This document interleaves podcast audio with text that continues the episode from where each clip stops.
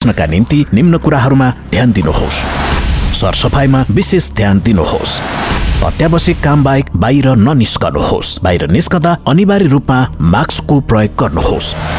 सकेसम्म भिडभाडमा नजानुहोस् जानै परे भौतिक दूरी कायम गर्नुहोस्। फोहोर हातले नाक मुख र आँखा नछुनुहोस्। बाहिरबाट आएपछि अनिवार्य रूपमा साबुन पानीले हात धुनुहोस्। माछा मासु राम्रोसँग पकाएर मात्रै खानुहोस्। हाछ्यौँ गर्दा वा खोक्दा नाक र मुख बन्द गर्ने रुमालको प्रयोग गर्नुहोस्। फ्लूको लक्षण देखिए तुरुन्तै चिकित्सकसँग सल्लाह लिनुहोस्। जुलिलो खानेकुरा पर्याप्त मात्रामा खानुहोस् धुम्रपान र मद्यपान नगर्नुहोस्। सामाजिक सचेतनाका लागि capital FM ninety two point four mega नेपालको लोकप्रिय क्यापिटल एफएमले यही जुलाई दस तारिक आफ्नो स्थापनाको सोह्रौँ वर्ष पुरा गरी सत्रौँ वर्षमा प्रवेश गरेको अवसरमा China media group CMG Nepali सेवा हर्षित बनेको छ। यसै सुखद अवसरमा क्यापिटल एफएमको चौतर्फी प्रगति होस् भन्ने कामना पनि गर्दछ। साथै सिएमजी नेपाली सेवासँगको सहकार्यले पनि निरन्तरताका साथै अझै उचाइ पाओस् भन्ने कामना पनि गर्दछ। आगामी दिनमा दुई संस्था बीचको सम्बन्धमा थप विस्तार हुने अपेक्षा सहित यस सुखद अवसरमा क्यापिटल एफएम परिवारलाई सिएमजी नेपाली सेवा तथा मेरो व्यक्तिगत तर्फबाट हार्दिक शुभकामना तथा बधाई दिन चाहन्छु। लिउ ओन सुमेगा उपप्रमुख सिएमजी नेपाली सेवा।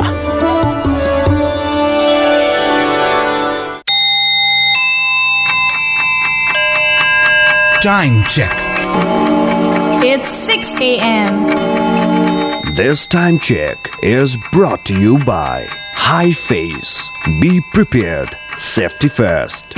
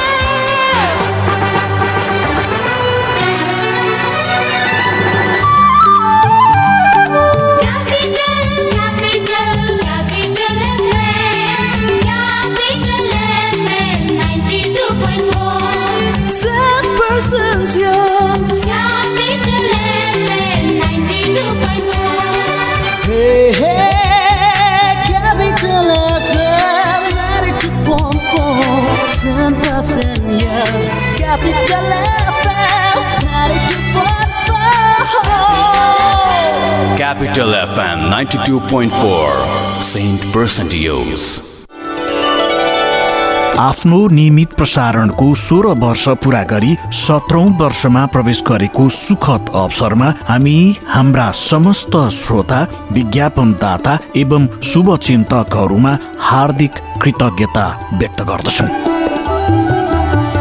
वर्तमान र भविष्य बीच मानव सभ्यतामाथि नै अकल्पनीय चुनौती देखा परेको समयमा हामी हाम्रो नियमित प्रसारण मार्फत बलियो दरिलो र गर्विलो श्रोता अपेक्षित प्रस्तुतिहरू र सुरक्षा सन्देशहरू दिन प्रतिबद्ध छौँ। सत्य तथ्य र निष्पक्ष समाचार सूचना र मनोरञ्जनको त्रिवेणी हो हाम्रो समूह। हामी हाम्रो भूमिका प्रति सदैव सजग र होसियार हुँदै निष्पक्ष पत्रकारिता र सूचनाको हक प्रति दृढ सङ्कल्पित छौँ। Capital FM ninety two point four megahertz capital समाचार। क्यापिटल समाचार। क्यापिटल समाचार। Capital FM ninety two point four mega हर्समा क्यापिटल समाचार।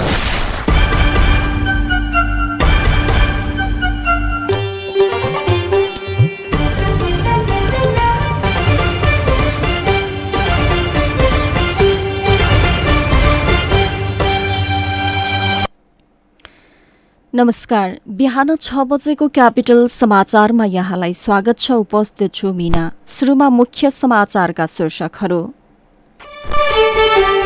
पार्टी एकताका लागि एमाले कार्यदलमा सहमति। सहमतिको दस्तावेजलाई अन्तिम रूप दिन भाषिक परिमार्जनका लागि आज फेरि बैठक बस्दै मन्त्री परिषद विस्तार विरुद्धको रिटमा राष्ट्रपति कार्यालयद्वारा सर्वोच्चमा लिखित जवाब पेश। राष्ट्रपतिको भूमिका संविधान सम्मत भएको जिगिर।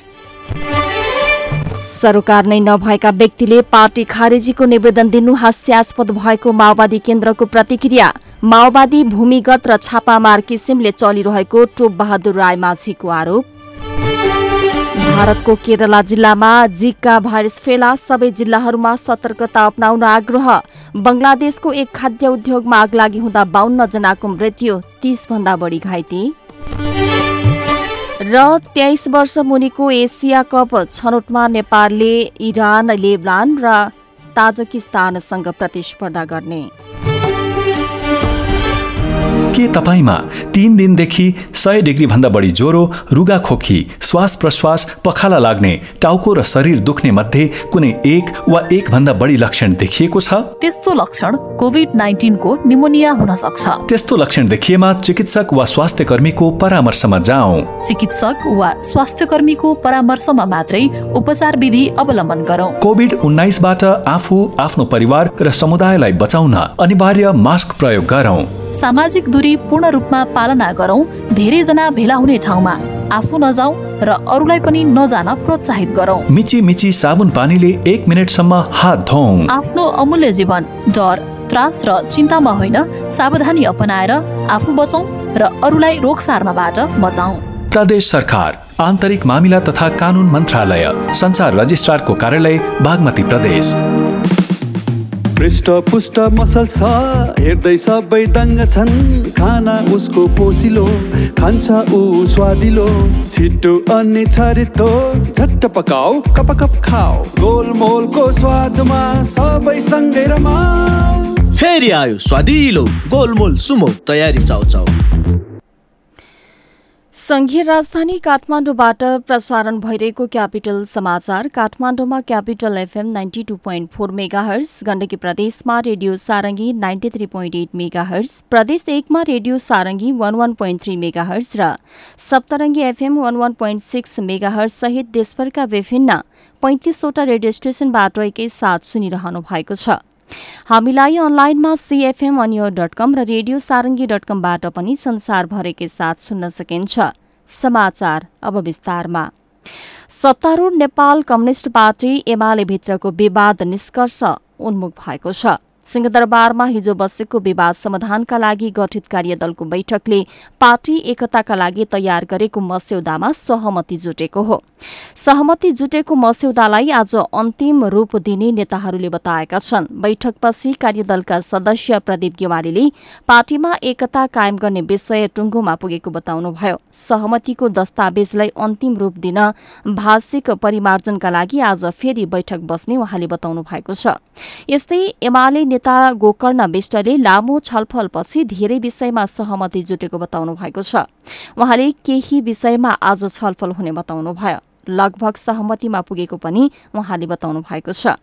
कार्यदल सदस्य रघुजी पन्तले मस्यौदामा दुवै पक्षको सुझाव समेटेर छलफल भएको बताउँदै आज बस्ने बैठकले अन्तिम रूप दिने बताउनु भएको छ। कार्यदलको दुवै पक्ष हिजो मध्याहदेखि छलफलमा जुटेको थियो। कार्यदलको मस्यौदाले अन्तिम रूप पाएपछि एमाले अध्यक्ष केपी शर्मा ओली र वरिष्ठ नेता माधव कुमार नेपाल समक्ष पेश गरिनेछ। एमालेको विवाद समाधानका लागि कार्यदल विगत केही दिनदेखि निरन्तर छलफलमा जुट्दै आएको थियो। राष्ट्रपति कार्यालयले मन्त्री परिषद विस्तार सम्बन्धी कार्यमा राष्ट्रपति विद्यादेवी भण्डारीको भूमिका संविधान सम्बद्ध रहेको जवाब सर्वोच्च अदालतमा पेश गरेको छ। काम चलाउ सरकारका प्रधानमन्त्री केपी शर्मा ओलीले जेठ एक्काइस गते गरेको मन्त्री परिषद विस्तार थप घट र हेरफेर विरूद्ध परेको रिटको सुनवाईमा सर्वोच्चले राष्ट्रपति कार्यालयसँग पनि जवाब मागेको थियो। हिजो सर्वोच्चमा लिखित जवाब पेश गर्दै राष्ट्रपति कार्यालयले राष्ट्रपतिको भूमिका संविधान सम्मत रहेको उल्लेख गरेको छ। राष्ट्रपतिको कार्यमाथि अदालतमा मुद्दा नलाग्ने पनि लिखित जवाबमा उल्लेख गरिएको छ। गत जेठ सात गते संसद विघटन गर्नुभएका प्रधानमन्त्री ओलीले जेठ एक्काइसमा एक उप प्रधानमन्त्री नौ मन्त्री र तीनजना राज्य मन्त्रीलाई हटाएर उप प्रधानमन्त्री सहित दश मन्त्री र दुई राज्य मन्त्री नियुक्त गर्नुभएको थियो। जेठ सत्ताइस गते पनि प्रधानमन्त्री ओलीले सातजना मन्त्री र एक राज्य मन्त्री थप्नु भएको थियो। यसअघि नै सर्वोच्चले प्रतिनिधि सभा विघटनपछि प्रधानमन्त्री कामचलाउ बनिसकेको अवस्थामा मन्त्री परिषद विस्तार गर्नु असंवैधानिक रहेको भन्दै अन्तरिम आदेश दिइसकेको छ। सर्वोच्चको अन्तिम अन्तरिम आदेशपछि वर्तमान मन्त्री परिषदमा पाँचजना मात्रै रहेका छन्। नेकपा माओवादी केन्द्रले सरकार नै नभएका व्यक्तिले निर्वाचन आयोगमा दल दर्ता खारेजीको प्रतिवेदनप्रति निवेदनप्रति पार्टीको गम्भीर ध्यान आकर्षण भएको जनाएको छ। माओवादी केन्द्रका केन्द्रीय कार्यालय सचिव श्रीराम ढकालले हिजो विज्ञप्ति जारी गर्दै अवसरवादी र अनैतिक तत्वले पार्टीलाई बदनाम गराउन निवेदन दर्ता गराएको बताउनु भएको छ। पार्टीसँग सरकार नभएको व्यक्ति निवेदक रहेको र दल दर्ता खारिजी सम्बन्धी सामान्य कुराकानी प्रक्रियाका बारेमा जानकारी नहुनेले त्यस्तो हरकत गर्नु हास्यास्पद रहेको विज्ञप्तिमा उल्लेख गरिएको छ। यसैबीच नेकपा माओवादी केन्द्रका पूर्व नेता टो बहादुर रायमाझीले माओवादी केन्द्र भूमिगत र छापामार किसिमले चलिरहेको आरोप लगाउनु भएको छ। हिजो माओवादी केन्द्र खारिजीका लागि निर्वाचन आयोगमा परेको निवेदनको सम्बन्धमा बुझ्नका लागि अन्य नेता सहित पुग्नुभएका नेता रायमाझीले माओवादी केन्द्र नेपालको संविधान कानून र राजनीतिक दल सम्बन्धी ऐन अनुसार नचली भूमिगत र छापामार किसिमले चलिरहेको आरोप लगाउनुभयो उहाँले विगत उन्तिस वर्षदेखि त्यस पार्टीमा महाधिवेशन नभएको भए पनि दुई हजार उनसत्तरी सालमा एउटा नाम मात्रैको महाधिवेशन भएको र त्यसपछि पनि महाधिवेशन नभएका कारण पार्टी नै अवैध भएको पनि बताउनु भएको छ। नेता रायमाझीले अवैध पार्टीले न जननिर्वाचित जनप्रतिनिधिलाई कार्यवाही गरेको पनि उल्लेख गर्नुभएको छ। उहाँले राजनीतिक पार्टीहरू संस्थागत वैधानिक र कानून सम्मत हुनुपर्ने बताउनु भएको छ। देशमा राजनीतिक पार्टीहरूमा अराजकता अस्वस्थ प्रतिस्पर्धा र द्वन्द चलेको भन्दै उहाँले पार्टीहरूलाई सिस्टममा नल्याई समृद्धि आउन नसक्ने पनि बताउनु भएको छ। नेपाल र भारतबीच पहिलो पटक द्विपक्षीय रेल सेवा सञ्चालन गर्ने सम्बन्धी सहमति भएको छ। दुवै देशले हिजो भर्चुअल हस्ताक्षर कार्यक्रममा यस सम्बन्धी पत्रमा हस्ताक्षर गरेका छन्। राजदूतहरूको उपस्थितिमा भएको हस्ताक्षर समारोहमा भारत र नेपाल दुवैतर्फका वरिष्ठ अधिकारीहरूको उपस्थिति रहेको थियो। यससँगै अब निजी क्षेत्रले नेपाल र भारतबीच सजिलोसँग सर सामान ओसार पसार गर्न सक्ने भएका छन्। भारतीय रेलवे नेटवर्क मार्फत नेपालको स्वामित्वमा रहेका सरसामानहरू नेपालले भारत लगायत तेस्रो मुलुकसम्म निर्यात तथा आयात गर्न सक्नेछ। यसले सवारी साधन सहित अन्य विशिष्ट सामग्रीहरू पनि ओसार पसार गर्न सजिलो बनाइदिने विश्वास लिएको छ। साथै यसले दुवै पक्षलाई लागतमा सहुलियत दिलाउने र कारोबारको प्रभावकारिता पनि बढाउने अपेक्षा गरिएको छ।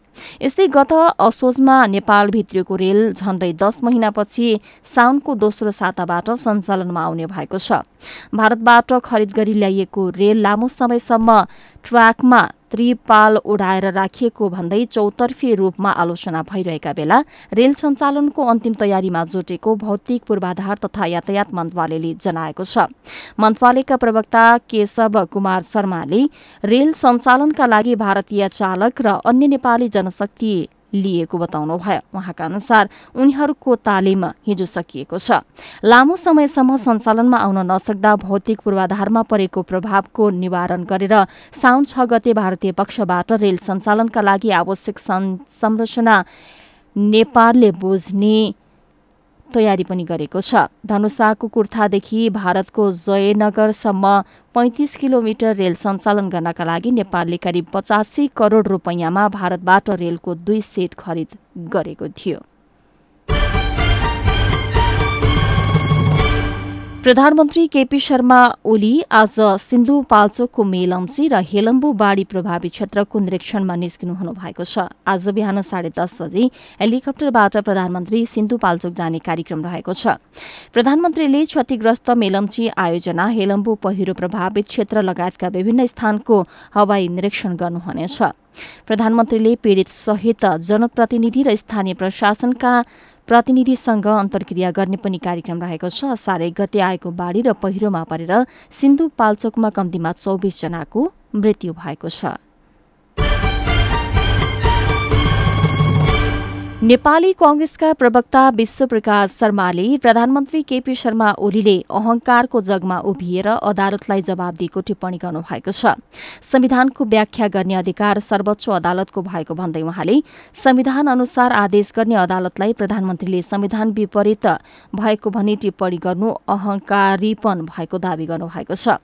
सर्वोच्च अदालतलाई पठाएको प्रधानमन्त्री ओलीको लिखित जवाबमाथि संचारकर्मीलाई संक्षिप्त प्रतिक्रिया दिँदै उहाँले सर्वोच्च अदालतले गरेको आदेशलाई सत्तापक्ष सरकार वा विपक्षी दल सबैले स्वीकार गर्नुपर्ने तर्क गर्नुभयो। प्रतिनिधि सभा विघटनपछि प्रधानमन्त्रीले गरेको मन्त्रीमण्डल पुनर्गठनमा सर्वोच्च अदालतमा परेको मुद्दाको सम्बन्धमा सर्वोच्चलाई लिखित जवाब दिँदै सर्वोच्च अदालतको आदेश संविधान विपरीत रहेको उहाँले बताउनु भएको थियो। सर्वोच्च अदालतलाई दिएको जवाब जस्तै प्रधानमन्त्री ओलीका भ्रमपूर्ण र चेतना चेतावनीयुक्त विचारहरू लिखित रूपमा र मौखिक रूपमा सार्वजनिक भइरहेको उल्लेख गर्दै प्रवक्ता शर्माले न्यायालयको आदेशलाई सबैले मान्नुपर्ने तर्क गर्नुभएको छ।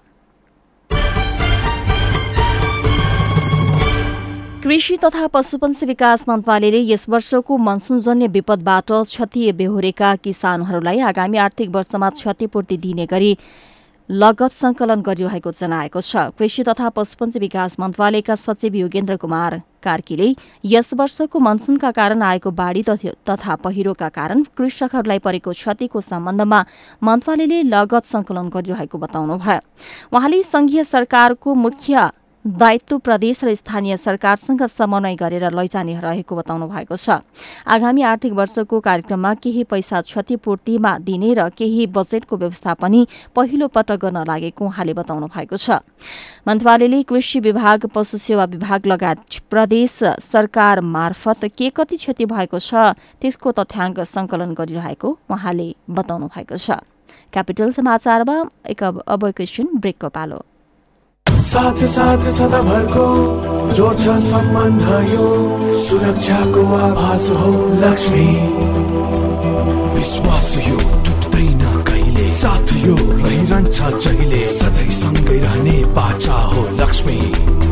लक्ष्मी स्टिल नेपालकै ग्यारेन्टेड नम्बर वान क्वालिटी सानो होस् या उचाइ चुम्ने कदम।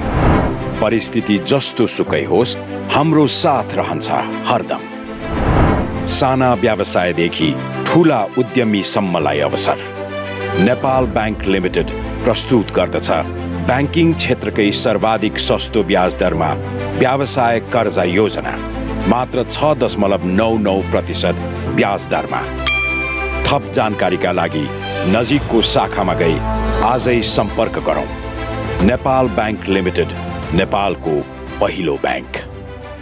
ल रतुवा अब अरू केही पाउँदैनस् रक्षा चाहिँ तेरी भाइ मलाई रक्षा मात्र होइन काकु।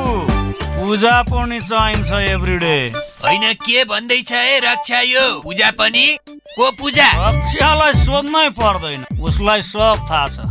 हो काकु। मलाई पनि पूजा त चाहिन्छ है चाहिन्छ।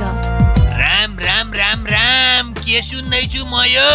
यो सुन्ने कुरा होइन काकु आने कुरा हो के? पेट पूजा तयारी चाउचाउ। जहाँ भोक हुन्छ त्यहाँ पेट पूजा हुन्छ।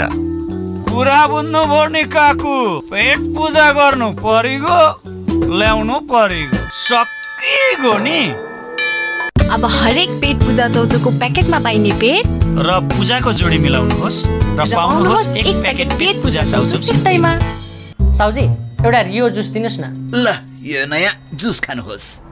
एक सय असी एमएल पच्चिस रुपियाँमा। ठग्ने? मलाई दुई सय एमएल रियो जुस नै दिनुहोस्। तपाईँलाई पनि ठग्ला है। रियल दुई सय एमएल रु पच्चिस मात्र। शैक्षिक यात्राको सहकर्मी अब सगरमाथा कलेज जाउला खेल agriculture bio group physical group management तथा ह्युमेनिटी ग्रुपमा यदि तपाईँ कक्षा एघारमा अध्ययन गर्न चाहनुहुन्छ भने बुकिङ गर्न सक्नुहुनेछ। असार आठ गतेबाट निशुल्क ब्रिज कोर्स।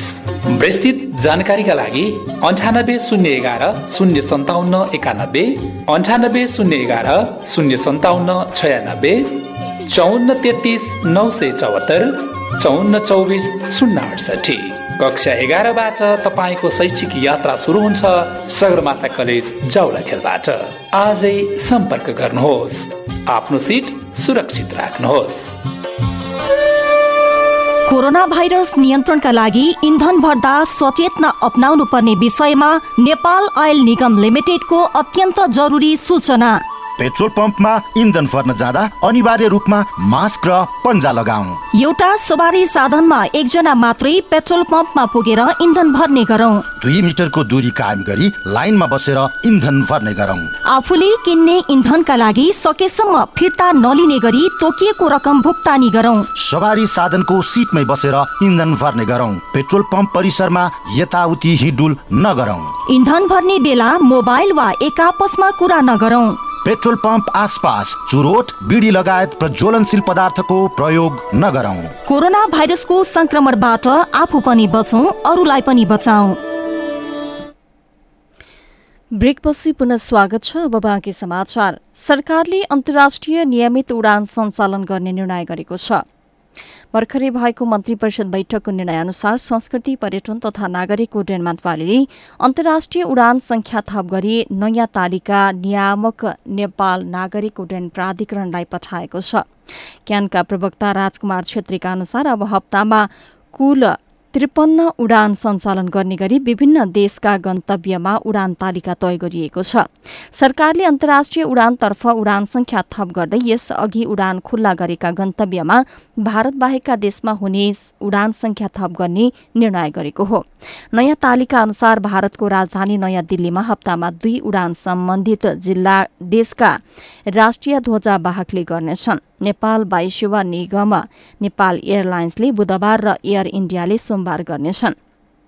यसै गरी नेपाल एयरलाइन्सले युएको दुबईमा मंगलबार र बिहिबार तथा नेपालबाट अन्तर्राष्ट्रिय उडान भर्ने निजी क्षेत्रको हिमालय एयरलाइन्सले आइतबार र मंगलबार त्यसै गरी बिहिबार उडान भर्नेछ। फ्लाइ दुबईले आइतबार बुधबार र शुक्रबार एक एक उडान गर्नेछन्। क्यान क्यानको क्यानको उडान तालिका अनुसार कतारको दुहामा नेपाल एयरलाइन्स र कतार एयरवेजले हरेक दिन उडान भर्नेछन् भने हिमालय एयरलाइन्सलाई हप्ताको सोमबार बुधबार र शनिबार उडान अनुमति दिएको छ। ती एयरलाइन्सहरूले साउदी अरेबियाको दमाममा हप्ताको चार दिन आइतबार सोमबार बुधबार र शुक्रबार उडान भर्नेछ।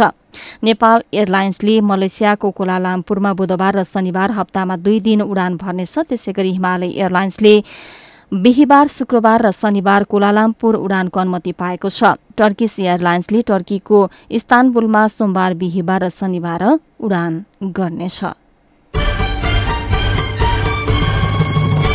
प्रदेश एकका मुख्यमन्त्री शेरधन राईले संघीय सरकारलाई कोशी टप्पु क्षेत्रलाई कबुलियती वन क्षेत्र बनाउन दिने निर्णय तत्काल सच्याउन माग गर्नुभएको छ।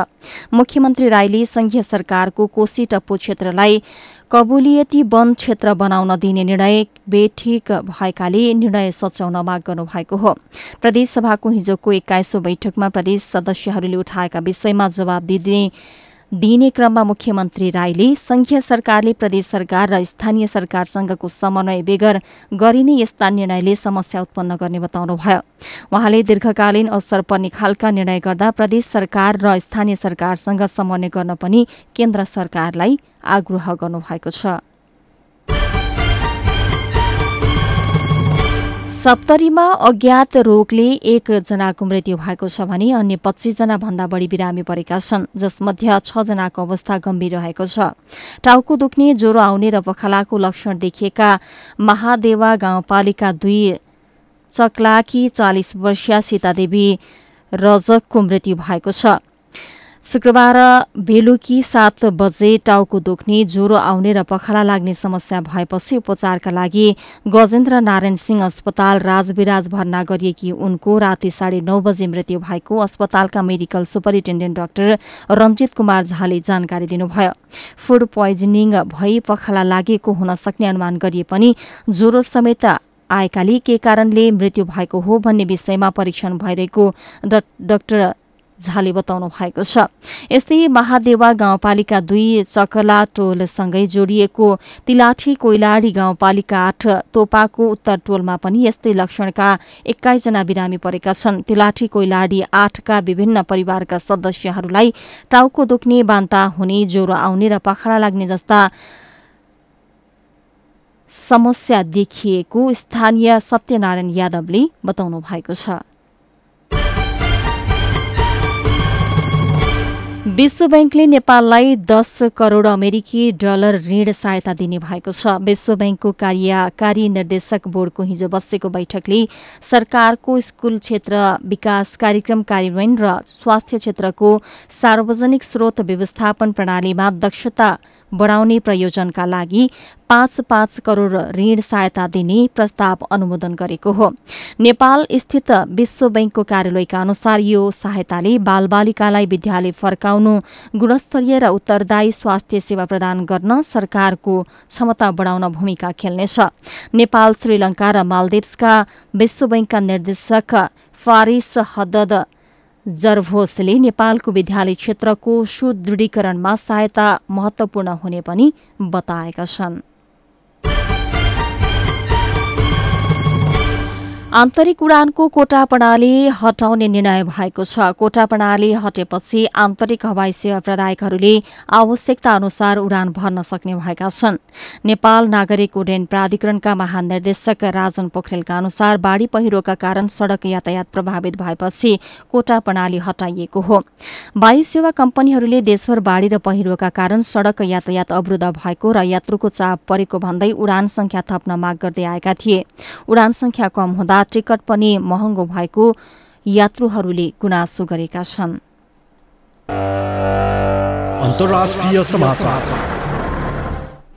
भारतको केरलामा जिका भाइरस भेटिएको छ। केरलाका चौधजना मानिसमा जिका संक्रमण भेटिएको हो। यो भाइरस लामखुट्टेबाट मानिसमा फैलिने गर्दछ। भाइरस भेटिएपछि केरला राज्यका स्वास्थ्य अधिकारीहरूले त्यहाँका सबै जिल्लाहरूमा आवश्यक सतर्कता अपनाउन आग्रह गरेका छन्। केरलाकी स्वास्थ्य मन्त्री भिना जर्जले केरलाको त्रिवेन्द्रमा संक्रमण भेटिएको पुष्टि गरेकी छन्। जर्जका अनुसार पहिलो पटक तामिलनाडुकी चौबिस वर्षीय गर्भवती महिलामा यो भाइरस देखा परेको हो। मनसुनसँगै लामखुट्टेको संख्या पनि बढ्दै गएकाले सतर्कता अपनाउन उनले आग्रह गरेकी छन्। बंगलादेशको एक खाद्य उद्योगमा अग्लागी भएको छ। अग्लागीमा परि कम्तीमा पनि बाहन्न जनाको मृत्यु भएको समाचार एजेन्सी एएफपीले जनाएको छ। तीसभन्दा बढ़ी घाइते भएका छन्। एएफपीका अनुसार बंगलादेशको राजधानी ढाकाबाट पच्चीस किलोमिटर पूर्वमा रहेको रूपगंज औद्योगिक क्षेत्रमा रहेको उद्योगमा आगलागी भएको हो। बिहिबार राति आगलागी शुरू भएको बंगलादेशको सुरक्षाकर्मीलाई उद्धृत गर्दै एएफपीले जनाएको छ।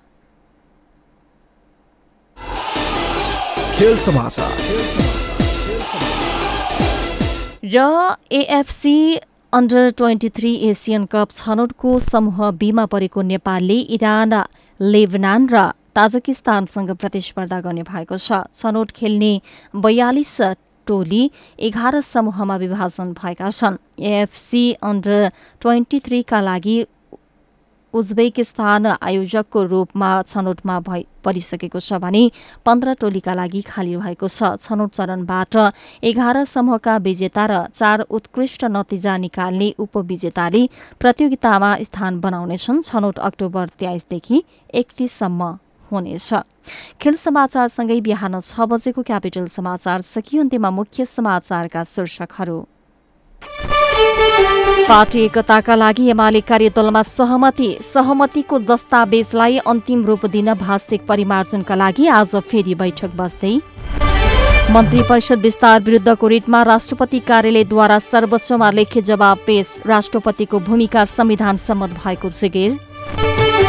सरकार नै नभएका व्यक्तिले पार्टी खारेजीको निवेदन दिनु हास्यास्पद भएको माओवादी केन्द्रको प्रतिक्रिया। माओवादी भूमिगत र छापामार किसिमले चलिरहेको बहादुर रायमाझीको आरोप।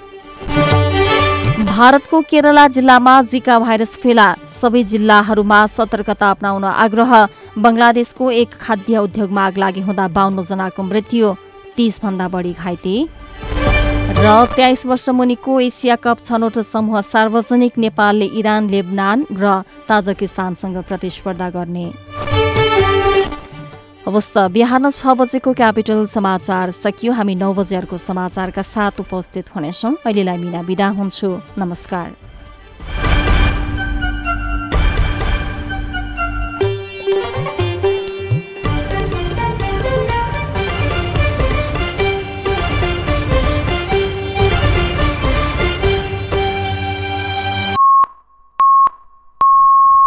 नमस्कार। अहिले रातिको नौ बजेको छ। अब सुन्नुहोस् जीवन तन्डुकारबाट समाचार। पोखरामा हिजो सम्पन्न मा एक खेलाडी लडेर भएका छन्। प्रतिस्पर्धात्मक उक्त खेलमा खेलाडीले खेलाडीलाई गरेका थिए। रुकावट भए त असर पर्छ नै तर सर्वोत्तम सिमेन्टसँग छ। विद्युत उत्पादन गर्ने आफ्नै प्रविधि जसले विद्युतको रुकावट हुँदा पनि निरन्तर रूपमा बाँड्छ। सिमेन्टको हरेक कणमा एकै नाशको गुणस्तर र बनाउँछ निर्माण अझ बलियो। सर्वोत्तम सिमेन्ट सर्वोत्तम मजबुती। Prevention is better than cure यो कुरा हामीले स्वास्थ्यसँग सम्बन्धित विषयमा धेरै पल्ट सुनेका छौँ। यो स्वास्थ्यसँग सम्बन्धित विषयमा मात्र होइन जीवनको हरेक पाटोमा काम लाग्छ जस्तो कि आग लागे। अब आगो कहिले लाग्छ लागेको आगोले कति क्षति गर्छ यो हाम्रो वशको कुरा होइन। तर आग लागेको क्षति न्यूनीकरण र आग लागेको जोखिमबाट बस्ने कुरा यो चाहिँ हाम्रै वशको कुरा हो। जसका लागि चाहिन्छ विशेष सिप र तालिम। र त्यसको लागि हाम्रो साथ दिन्छ नेपालको पहिलो फायर स्कुल र private multi dimensional training centre Himalayan institute of fire and emergency services प्रालीले। जहाँ आगलागी नियन्त्रण विपद व्यवस्थापन जोखिम नियन्त्रणका साथै सुरक्षित रहने तरिकाहरू अनि राहत र उद्धार कार्य सम्बन्धी अन्तर्राष्ट्रिय स्तरको तालिम राष्ट्रिय र अन्तर्राष्ट्रिय प्रशिक्षकहरूबाट दिइन्छ। त्यसैले आगलागीको जोखिमबाट बचौँ र अरूलाई पनि बचाउँ। थप जानकारीका लागि Himalayan institute of fire and emergency services private limited Vegas housing Vegas city Balkumari Lalitpur. Phone number शून्य एक पाँच दुई शून्य शून्य सात सात दुई पाँच दुई शून्य शून्य सात सात दुई। हाई फेस बी प्रिपेयर्ड सेफ्टी फर्स्ट के तपाईँमा तीन दिनदेखि सय डिग्री भन्दा बढी ज्वरो रुगा खोकी श्वास प्रश्वास पखाला लाग्ने टाउको र शरीर दुख्ने मध्ये कुनै एक वा एक भन्दा बढी लक्षण देखिएको छ? त्यस्तो लक्षण कोभिड नाइन्टिनको निमोनिया हुन सक्छ। त्यस्तो लक्षण देखिएमा चिकित्सक वा स्वास्थ्य कर्मीको परामर्शमा जाउँ चिकित्सक वा स्वास्थ्य कर्मीको परामर्शमा मात्रै उपचार विधि अवलम्बन गरौँ। कोभिड उन्नाइसबाट आफू आफ्नो परिवार र समुदायलाई बचाउन अनिवार्य मास्क प्रयोग गरौँ। सामाजिक दूरी पूर्ण रूपमा पालना गरौँ धेरैजना भेला हुने ठाउँमा आफू नजाऊ र अरूलाई पनि नजान प्रोत्साहित गरौँ। मिची मिची साबुन पानीले एक मिनटसम्म हात धौँ आफ्नो अमूल्य जीवन डर त्रास र चिन्तामा होइन सावधानी अपनाएर आफू बचौँ र अरूलाई रोग सार्नबाट बचाऊ प्रदेश सरकार आन्तरिक मामिला तथा कानुन मन्त्रालय संचार रजिस्ट्रारको कार्यालय बागमती प्रदेश।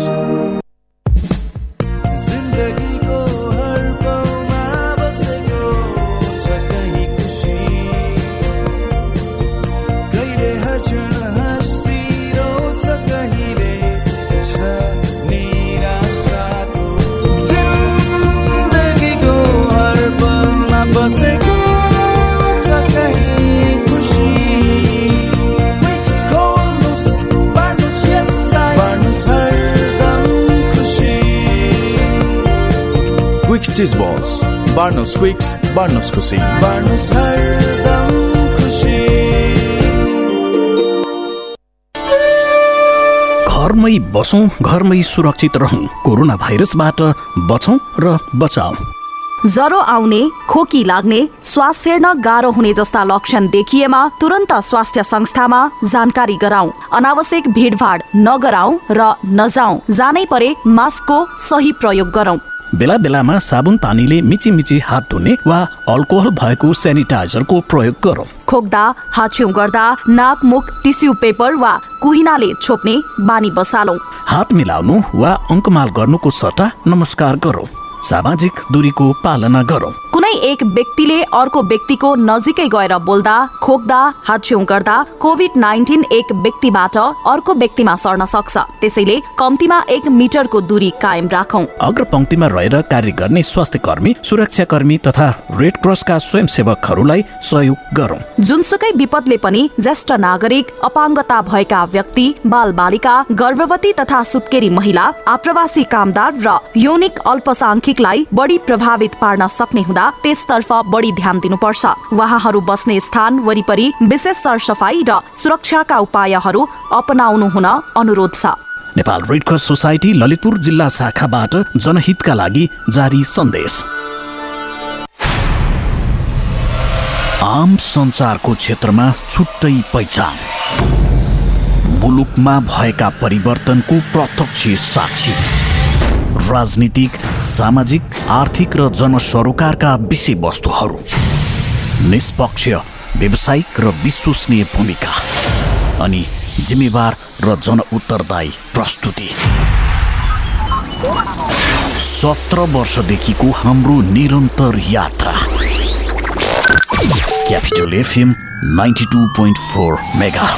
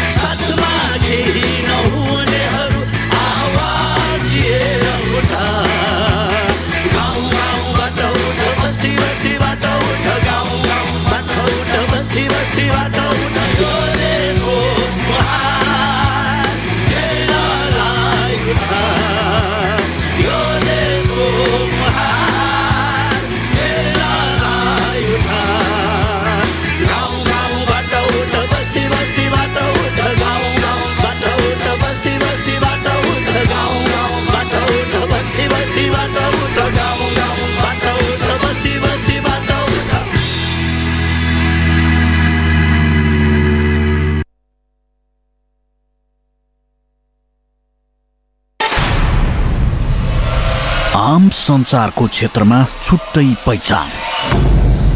मुलुकमा भएका परिवर्तनको प्रत्यक्ष साक्षी। राजनीतिक सामाजिक आर्थिक र जनसरोकारका विषयवस्तुहरू। निष्पक्ष व्यावसायिक र विश्वसनीय भूमिका। अनि जिम्मेवार र जनउत्तरदायी प्रस्तुति। सत्र वर्षदेखिको हाम्रो निरन्तर यात्रा। Capital FM ninety two point तपाईँहरूलाई एउटा कुरा भन्छु ल आग लागि हुन नि। तिन चिजको जरुरत हुन्छ। पहिलो हिट यानि कि तापक्रम। दोस्रो फ्युल अर्थात् आगोमा जे बल्छ सबै जस्तै घर जङ्गल कागज मान्छे। अनि आगो लाग्न चाहिने तेस्रो कुरा हो अक्सिजन। यी तिन चिज मिल्यो भने आगो लाग्छ। र विज्ञहरू भन्छन् यी तिन चिज हिट फ्युल र अक्सिजन मध्ये कुनै एक कुरालाई छुट्याउन सकियो भने आगो लाग्दैन। अब यो छुट्याउने कसरी?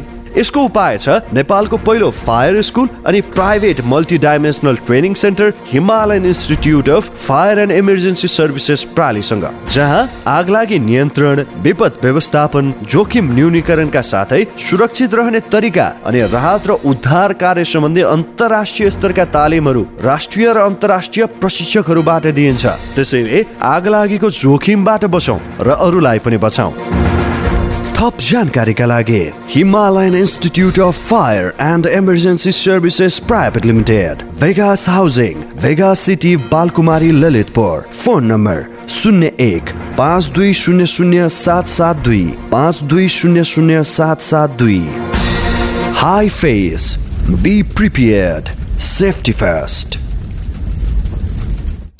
के तपाईँमा तीन दिनदेखि सय डिग्री भन्दा बढी ज्वरो रुगा खोकी श्वास प्रश्वास पखाला लाग्ने टाउको र शरीर दुख्ने मध्ये कुनै एक वा एक भन्दा बढी लक्षण देखिएको छ? त्यस्तो लक्षण कोभिड नाइन्टिनको निमोनिया हुन सक्छ। त्यस्तो लक्षण देखिएमा चिकित्सक वा स्वास्थ्य कर्मीको परामर्शमा जाउँ चिकित्सक वा स्वास्थ्य कर्मीको परामर्शमा मात्रै उपचार विधि अवलम्बन गरौँ। कोभिड उन्नाइसबाट आफू आफ्नो परिवार र समुदायलाई बचाउन अनिवार्य मास्क प्रयोग गरौँ।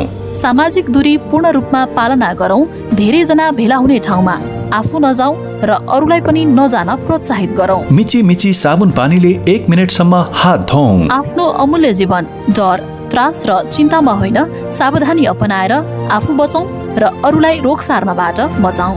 प्रदेश सरकार आन्तरिक मामिला तथा कानून मन्त्रालय संचार रजिस्ट्रारको कार्यालय बागमती प्रदेश। आम सञ्चारको क्षेत्रमा छुट्टै पहिचान। मुलुकमा भएका परिवर्तनको प्रत्यक्ष साक्षी।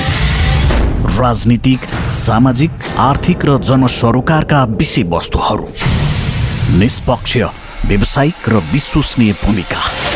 अनि जिम्मेवार र जनउत्तरदायी प्रस्तुति। सत्र वर्षदेखिको हाम्रो निरन्तर यात्रा। Capital FM ninety two point four mega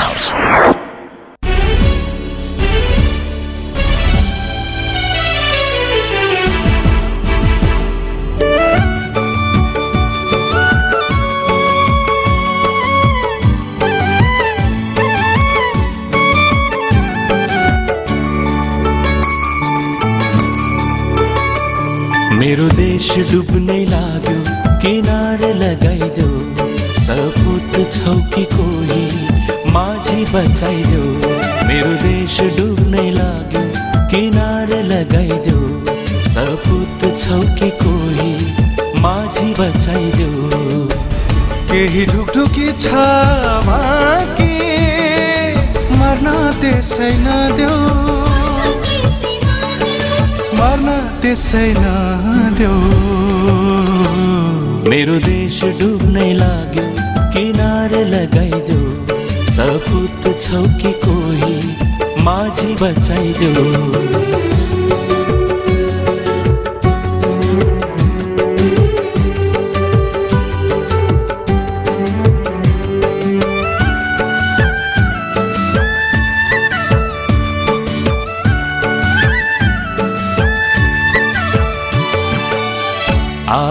कोही यो देशलाई आँखा भरि लुकाउने हो जति आए उस्तै आए आफ्नै दुनु सोझ्याउने आएन कोही यो देशलाई आँखा भरि लुकाउने हो। जति आए उस्तै आए आफ्नै दुनु सोझ्याउने। अरू भोकै प्यासै मर्दा आफू अझै रमाउने। नेपालीको पीडाले आँसु कति नझर्ने आँसु कति नझर्ने। मेरो देश डुब्नै लाग्यो किनारे लगाइदेऊ। सपुत छौ कि कोही माझी बचाइदेऊ।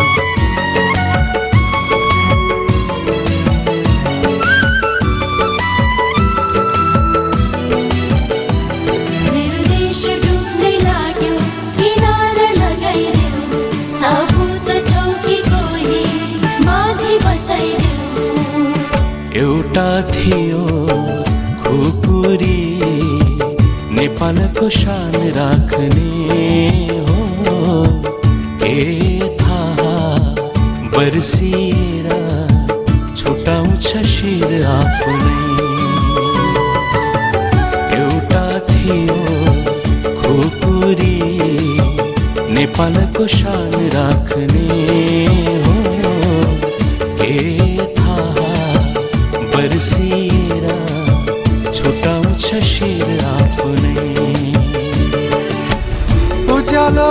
कतै छैन हाँसो छैन कहीँ। अशान्ति नै देख्छु रोदन जहीँ तहीँ रोदन जहीँ तहीँ। मेरो देश डुब्नै लाग्यो किनारे लगाइदेऊ। सपुत छौ कि कोही माझी बचाइदेऊ।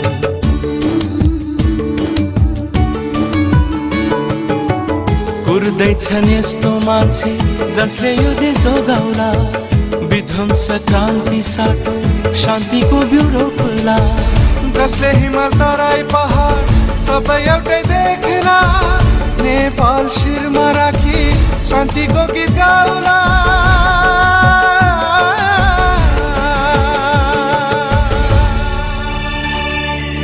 मेरो देश डुब्नै लाग्यो। किनार। एक धजा लुगा पाए लाज लुकाउन सक्छु। एक मुठी अन्न पाए भोक मेटाउन सक्छु। एक धजा लुगा पाए लाज लुकाउन सक्छु। एक मुठी अन्न पाए भोक मेटाउन सक्छु। अधिकार अधिकार पाउनु पर्छ। तर देश टुक्रिनुहुन्न म त सिङ्गो नेपाली हुँ। शिर झुक्न दिन्न। दिन्न दिन्न हो शिर झुक्न दिन्न।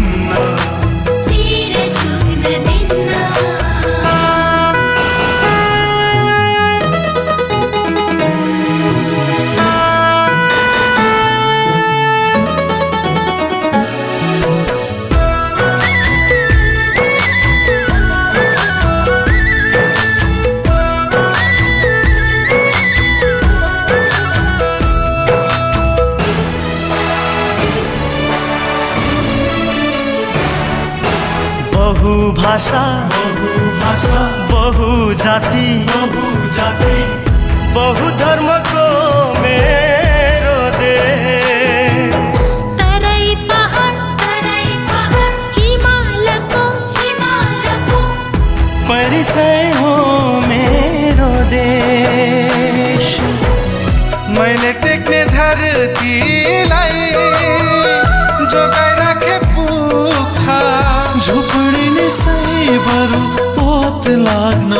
पुग्छ गोत लाग्न पुग्छ। म रगत एउटै भए रगत एउटै भए जात छुट्याउनु हुन्न। त सिङ्गो नेपाली हुँ। शिर झुक्न दिन्न।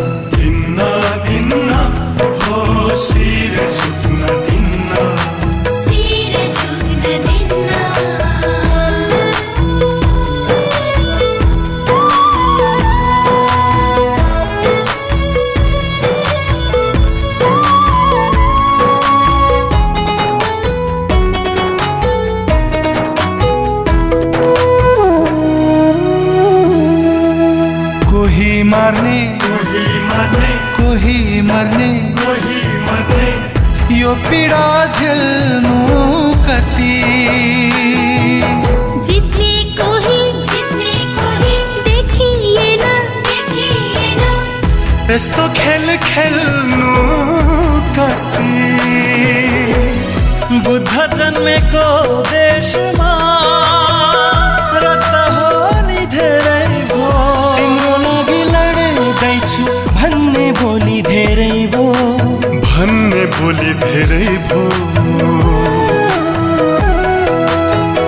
भाइ फुटाई देश लुट्न अरू दिनुहुन्न एकतामा आफ्नो पन्छ एकतामा आफ्नो पन्छ बिथोल्न दिनुहुन्न म त सिङ्गो नेपाली हुँ।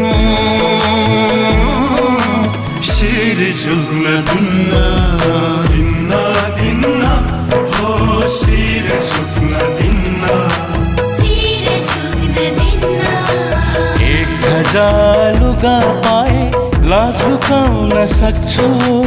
एक मुठी अन्न पाए भोक मेटाउन सक्छु।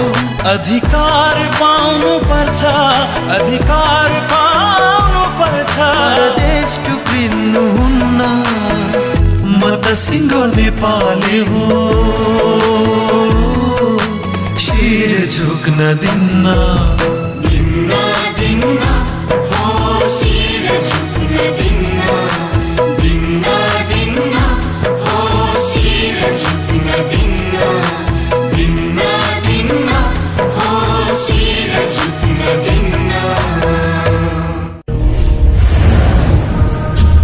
विश्वमा कोरोना भाइरसको सन्तास बढिरहेका बेला नेपालमा पनि यसको संक्रमण बढिरहेको छ।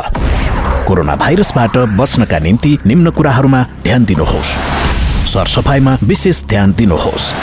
अत्यावश्यक काम बाहेक बाहिर ननिस्कनुहोस्। बाहिर निस्कँदा अनिवार्य रूपमा मास्कको प्रयोग गर्नुहोस्। सकेसम्म भिडभाडमा नजानुहोस्। जानै परे भौतिक दूरी कायम गर्नुहोस्। फोहोर हातले नाक मुख र आँखा नछुनुहोस्। बाहिरबाट आएपछि अनिवार्य रूपमा साबुन पानीले हात धुनुहोस्। माछा मासु राम्रोसँग पकाएर मात्रै खानुहोस्। हाछ्यौँ गर्दा वा खोक्दा नाक र मुख बन्द गर्ने रुमालको प्रयोग गर्नुहोस्। फ्लूको लक्षण देखिए तुरुन्तै चिकित्सकसँग सल्लाह लिनुहोस्। जुलिलो खानेकुरा पर्याप्त मात्रामा खानुहोस् धुम्रपान र मद्यपान नगर्नुहोस्। सामाजिक सचेतनाका लागि capital FM ninety two point four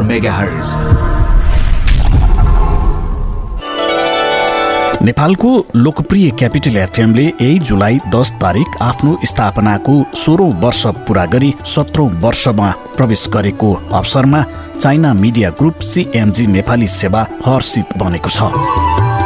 यसै सुखद अवसरमा क्यापिटल एफएमको चौतर्फी प्रगति होस् भन्ने कामना पनि गर्दछ।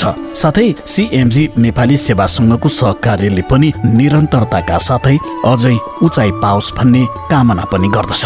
आगामी दिनमा दुई संस्था बीचको सम्बन्धमा थप विस्तार हुने अपेक्षा सहित यस सुखद अवसरमा क्यापिटल एफएम परिवारलाई सिएमजी नेपाली सेवा तथा मेरो व्यक्तिगत तर्फबाट हार्दिक शुभकामना तथा बधाई दिन चाहन्छु। लिउ ओन सुमेगा उपप्रमुख सिएमजी नेपाली सेवा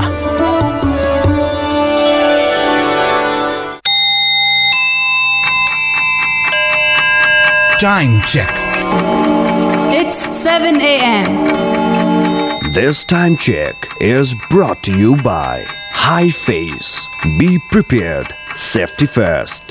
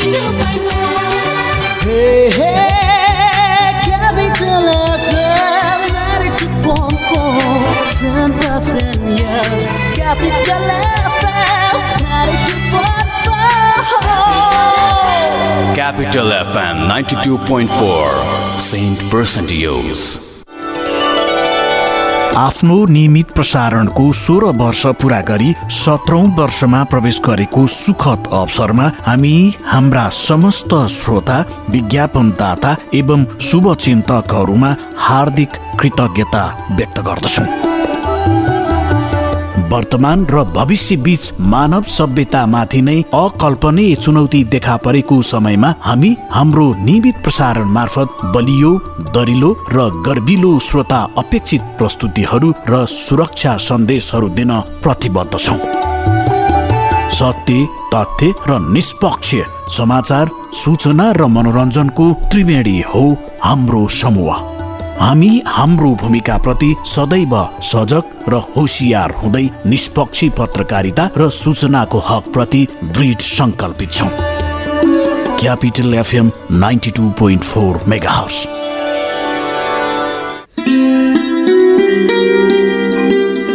मित्रता सद्भाव र संस्कृतिको पुल।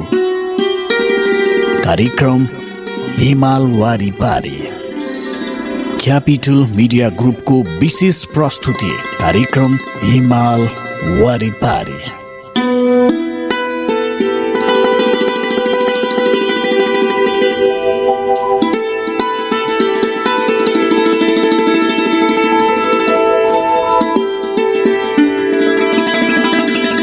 नमस्कार क्यापिटल मिडिया ग्रुपको विशेष प्रस्तुति कार्यक्रम हिमाल वारिपारीमा यहाँलाई हार्दिक स्वागत छ। म पिमल थापा।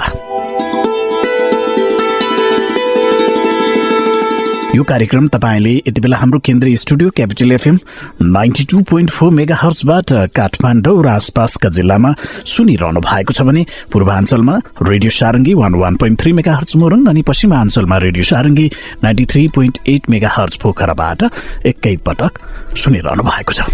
सँगै हाम्रो वेबसाइटहरू W W W dot CFM अनियर dot com र W W W dot radio Sarangi dot com मार्फत पनि संसारभर तपाईँले हामीलाई एकैपटक सुन्न सक्नुहुनेछ। कार्यक्रम हिमाल वारिपारीका हरेक श्रृङ्खलामा हामी हाम्रो छिमेकी मित्र राष्ट्र चीन र नेपाल बीचको मैत्रीपूर्ण सम्बन्धका विविध पक्षहरूका बारेमा सामग्री प्रस्तुत गर्दै आइरहेका छौँ। नेपाल र चीन बीचको सुखद सम्बन्धलाई झल्काउने गतिविधिहरू र नेपाल र चीन बीचको आर्थिक सामाजिक तथा सांस्कृतिक सम्बन्ध एवं चीनका विषयमा विविध जानकारीमूलक सामग्री विषयवस्तुहरू कार्यक्रममा प्रस्तुत गर्दछौँ। श्रोता कार्यक्रमको सुरुवात गरौँ चिनिया भाषाको यो एउटा गीतबाट।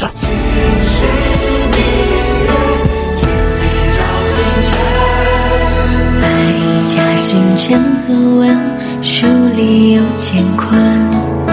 长江水，黄河浪，流过我家门。忠孝悌心爱，历练之人。山水满经纶，亭台楼阁藏学问。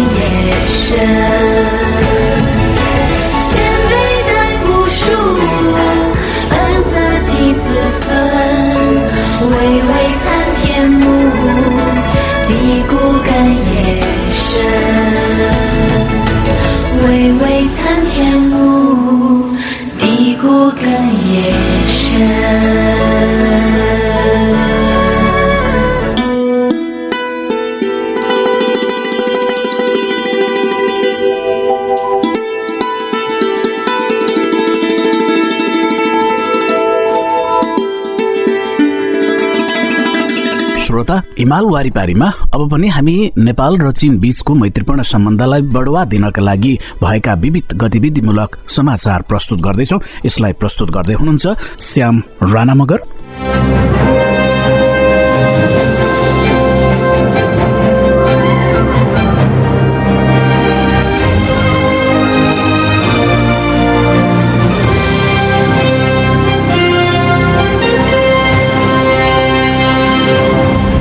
चिनिया कम्युनिस्ट पार्टी र विश्वका विभिन्न राजनीतिक पार्टीहरूका नेताहरूको शिखर सम्मेलन जुलाई छ तारिक भिडियो मार्फत आयोजना भएको छ। चिनिया कम्युनिस्ट पार्टीको केन्द्रीय समितिका महासचिव एवं चिनका राष्ट्राध्यक्ष सी चिनफिङले उक्त सम्मेलनमा भाग लिँदै महत्त्वपूर्ण सम्बोधन गर्नुभएको छ। सो सम्मेलन चिनिया कम्युनिस्ट पार्टीको एक सयौँ वार्षिक उत्सवको उपलक्ष्यमा आयोजना भएको महत्त्वपूर्ण बहुपक्षीय कूटनीतिक कार्यक्रम हो। एक सय साठीवटा भन्दा बढी मुलुक र पाँच सयवटा भन्दा बढी राजनैतिक पार्टी तथा राजनीतिक सङ्गठनका नेताहरू दस हजार भन्दा बढी राजनीतिज्ञहरूले उक्त सम्मेलनमा भाग लिएका छन्। यस सम्मेलनको मुख्य विषय जनताको लागि सुखमय जीवन सिर्जना गर्नु नै राजनैतिक पार्टीको कार्यभार हो। आफ्नो सम्बोधनमा चिनिया कम्युनिस्ट पार्टीको केन्द्रीय समितिका महासचिव राष्ट्राध्यक्ष सी चिनफिङले विभिन्न देशका राजनैतिक दलहरूलाई नेतृत्व गर्ने जिम्मेवारी वहन गर्न जनताको आवाज सुन्नुपर्ने र विभिन्न देशहरूलाई मानव जातिको साझा भविष्यको साथ एक समुदाय निर्माणको दिशामा बढाउन आह्वान गर्नुभयो। सी चिनफिङले भन्नुभयो कि मानव सबै पूर्ण छन् र पृथ्वी एउटा घर हो। साझा चुनौतीहरूको सामना गर्दै कोही पनि वा कुनै पनि देशले एक्लोपनको सामना गर्नु नपर्ने बताउनु भयो उहाँले घरेलु प्रथममा संसार सानो छ र त्यहाँ सधैँ कडा प्रतिस्पर्धा हुन्छ भन्दै साझा गन्तव्य साझेदारीको दृष्टिकोणबाट विश्व विशाल छ र जताततै सहयोगका अवसरहरू छन् भन्ने कुरा औल्याउनु भयो सी चिनफिङले विभिन्न मुलुक बीचको इतिहास संस्कृति प्रणाली विकास स्तर फरक फरक भए पनि शान्ति विकास न्याय निष्पक्ष लोकतन्त्र स्वतन्त्रता समेत समस्त मानव जातिको साझा मूल्य विभिन्न मुलुकका जनताको साझा लक्ष्य हो भन्दै राजनीतिक दल मानव जातिको साझा मूल्यको वकालतकर्ता हुनुपर्छ। साथै मूल्यलाई व्यापारमा उतार्ने बाटोबारे विभिन्न मुलुकको छनौटको सम्मान गरी समस्त मानव जातिको साझा मूल्यलाई स्वदेशका जनताको हितलाई व्यापारमा उतार्ने अभ्यासमा पुर्याउनु पर्ने दोहोऱ्याउनु भयो राष्ट्राध्यक्ष श्रीले जोड दिनु भए अनुसार विकास नै विश्वका विभिन्न मुलुकको अधिकार हो भने केही मुलुकको विशेष अधिकार हो। राजनीतिक पार्टीले विभिन्न मुलुक बीचको सहयोगलाई मजबुत बनाउँदै विश्व विकासको निष्पक्षता प्रभावकारिता र तालमेललाई उकास्नुपर्छ। साथै प्रविधिले नाकाबन्दी वैज्ञानिक प्रविधिको अन्तर विकासबाट अलग्याउने कुराको संयुक्त रूपमा विरोध गर्नुपर्छ। सी जिनपिङले भाषणमा औल्याउनु भयो कि राजनीतिक दलहरूले सहकार्यलाई सुदृढ पार्ने जिम्मेवारी वहन गर्नुपर्दछ। र विश्वव्यापी जोखिम र चुनौतीहरू सामना गर्न मिलेर काम गर्नुपर्दछ। सी चिनपिङले नयाँ कोरोना भाइरस महामारीको सामना गर्नुपर्दा विभिन्न देशका राजनैतिक दलहरूले सहकार्य गर्नुपर्ने महामारीको राजनीतिकरणको विरोध गर्नुपर्ने र मानव स्वास्थ्य समुदायको निर्माणलाई संयुक्त रूपमा अघि बढाउनु पर्ने भन्दै आतंकवाद लगायत अन्य क्षेत्रमा मानव जातिको शत्रुको सामनामा राजनैतिक दलहरूले हातेमालो गर्नुपर्नेमा जोड दिनुभयो। सी चिनपिङले प्रजातन्त्रको विभिन्न तरिका छन् तर एकै मात्र होइन भन्दै एक देशमा प्रजातन्त्र छ कि छैन भन्ने कुरा सो मुलुकका जनताले मूल्याङ्कन गर्नुपर्छ तर अन्य कुनै मानिसले निश्चित गर्नु हुँदैन भन्ने कुरामा जोड दिनुभयो। सीले राजनैतिक दलले प्रशासन सुधार गर्ने जिम्मेवार लिएर जनतालाई सुखमय जीवन प्रदान गर्ने क्षमता बढाइरहनु पर्ने बताउनु भयो सुखमय जीवन पुग्ने बाटो पनि फरक हुन्छ भन्ने विभिन्न मुलुकका जनतालाई आफ्नो विकासको बाटो र प्रणाली छान्ने अधिकार रहेको पनि सीले उल्लेख गर्नुभयो। सी जिनपिङले विभिन्न पक्षले आदान प्रदानलाई बढाएर देशको अवस्थासँग अनुकूल रहने प्रजातान्त्रिक राजनीति निर्माणलाई बढाउनु पर्ने पनि बताउनु भयो सिका अनुसार अन्तर्राष्ट्रिय परिपाटी विश्वका विभिन्न मुलुकद्वारा संयुक्त रूपमा स्वीकार गरिएको परिपाटी हुनुपर्छ। मुलुक मुलुक बीचको सहयोगपूर्ण मानव जातिका लागि सेवा गर्ने सिद्धान्तमा आधारित हुनुपर्छ।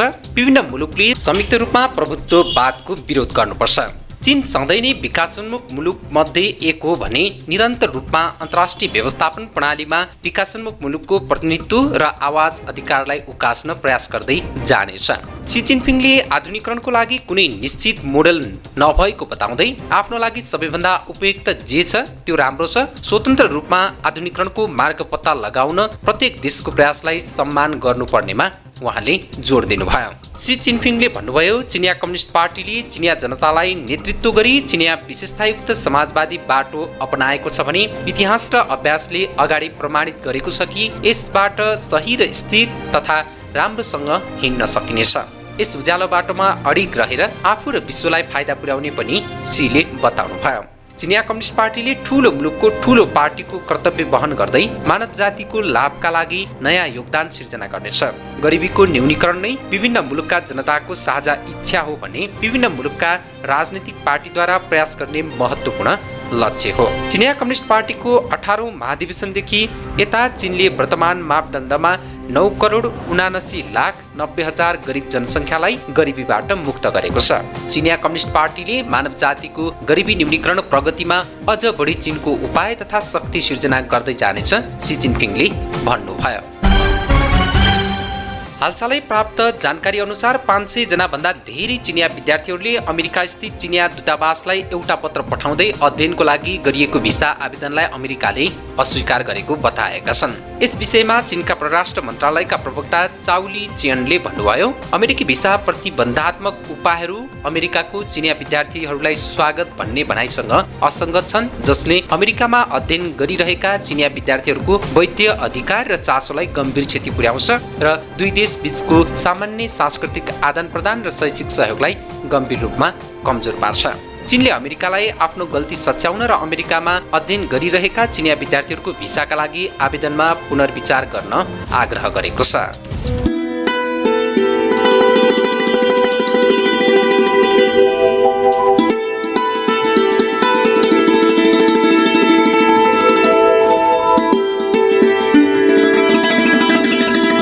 श्रोता तपाईँ कार्यक्रम हिमाल वारिपारी सुनिरहनु भएको छ। यति बेला हाम्रो केन्द्रीय studio capital FM ninety two point four mega हर्चबाट Kathmandu र आसपासका जिल्लामा सुनिरहनु भएको छ। प्रदेश नम्बर एकमा radio Sarangi one one point three megahertz Morang अनि गण्डकी प्रदेशमा radio Sarangi ninety three point eight megahertz मार्फत एकैसाथ सुनिरहनु भएको छ। सँगै हाम्रो वेबसाइटहरू W W W dot CFM dot com र W W W dot radio Sarangi dot com मार्फत हामीलाई संसारभर सुन्न सक्नुहुनेछ। कार्यक्रममा हामी नेपाल चीन सम्बन्धका विविध आयामहरूका बारेमा चर्चा परिचर्चा गरिरहेका छौँ। यहाँ छेउ कार्यक्रममा एउटा छोटो व्यावसायिक विश्राम लिन्छौँ। विश्रामपछि बाँकी सन्दर्भ लिएर फेरि पनि उपस्थित हुनेछौँ। आम सञ्चारको क्षेत्रमा छुट्टै पहिचान। मुलुकमा भएका परिवर्तनको प्रत्यक्ष साक्षी। राजनीतिक सामाजिक आर्थिक र जनसरोकारका विषयवस्तुहरू। निष्पक्ष व्यावसायिक र विश्वसनीय भूमिका अनि जिम्मेवार र जन उत्तरदायी प्रस्तुति। सत्र वर्षदेखिको हाम्रो निरन्तर यात्रा। Capital FM ninety two point four mega कति दिन भइसक्यो? मलाई एउटा ठुलो मान्छेले यौन दुर्व्यवहार गर्छ। म के गरौँ? आजभोलि मलाई स्कुल जानै मन लाग्दैन भने स्कुल जाँदा कुटाइ खाइन्छ कि भन्ने डर मात्र लागिरहन्छ। मैले काम गर्ने ठाउँमा खालि कुटिरहन्छन् गाली गर्छन् पढ्न जान पनि पाउँदिनँ। मलाई कति पढ्न मन लाग्छ म के गरौँ? के तपाईँ पनि यस्तै समस्यामा पर्नु भएको छ? यदि छ भने बालबालिकाको साथी बाल हेल्पलाइनको फोन दस नौ आठमा सम्पर्क गरौँ। यसमा फोन गर्दा पैसा लाग्दैन। बाल अधिकारको संरक्षणको अभियानमा नेपाल सरकार महिला बालबालिका तथा ज्येष्ठ नागरिक मन्त्रालय नेपाल टेलिकम एनसेल युनिसेफ र सिभिल नेपालको सहकार्य। के तपाईँमा तीन दिनदेखि सय डिग्री भन्दा बढी ज्वरो रुगा खोकी श्वास प्रश्वास पखाला लाग्ने टाउको र शरीर दुख्ने मध्ये कुनै एक वा एक भन्दा बढी लक्षण देखिएको छ? त्यस्तो लक्षण कोभिड नाइन्टिनको निमोनिया हुन सक्छ। त्यस्तो लक्षण देखिएमा चिकित्सक वा स्वास्थ्य कर्मीको परामर्शमा जाउँ चिकित्सक वा स्वास्थ्य कर्मीको परामर्शमा मात्रै उपचार विधि अवलम्बन गरौँ। कोभिड उन्नाइसबाट आफू आफ्नो परिवार र समुदायलाई बचाउन अनिवार्य मास्क प्रयोग गरौँ। सामाजिक दूरी पूर्ण रूपमा पालना गरौँ धेरैजना भेला हुने ठाउँमा आफू नजाउँ र अरूलाई पनि नजान प्रोत्साहित गरौँ। मिची मिची साबुन पानीले एक मिनटसम्म हात धौँ आफ्नो अमूल्य जीवन डर त्रास र चिन्तामा होइन सावधानी अपनाएर आफू बचौँ र अरूलाई रोग सार्नबाट बचाउँ। प्रदेश सरकार आन्तरिक मामिला तथा कानुन मन्त्रालय संचार रजिस्ट्रारको कार्यालय बागमती प्रदेश। साथ साथ जोड्छ सम्बन्ध यो सुरक्षाको आभास हो लक्ष्मी। विश्वास यो टुट्दैन कहिले? साथ यो रहिरहन्छ जहिले? सधैँ सँगै रहने बाचा हो लक्ष्मी। लक्ष्मी स्टिल नेपालकै guaranteed number one quality D? D? पैसा। पैसा।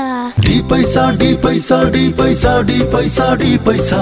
पैसा तिर्न डी पैसा पैसा पाउन डी पैसा।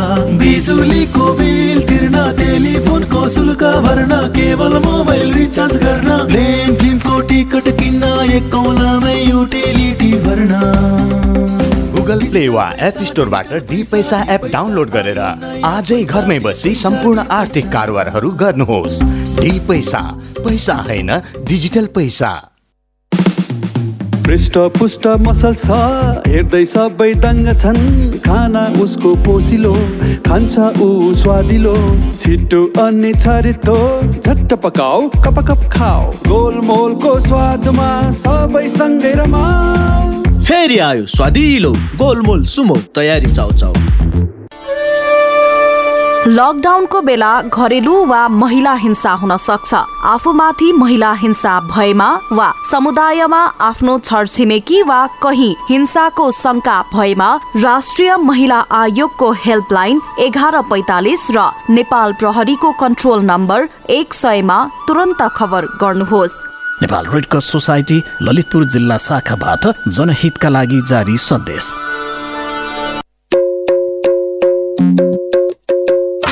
शैक्षिक यात्राको सहकर्मी अब सगरमाथा कलेज जाउला खेल।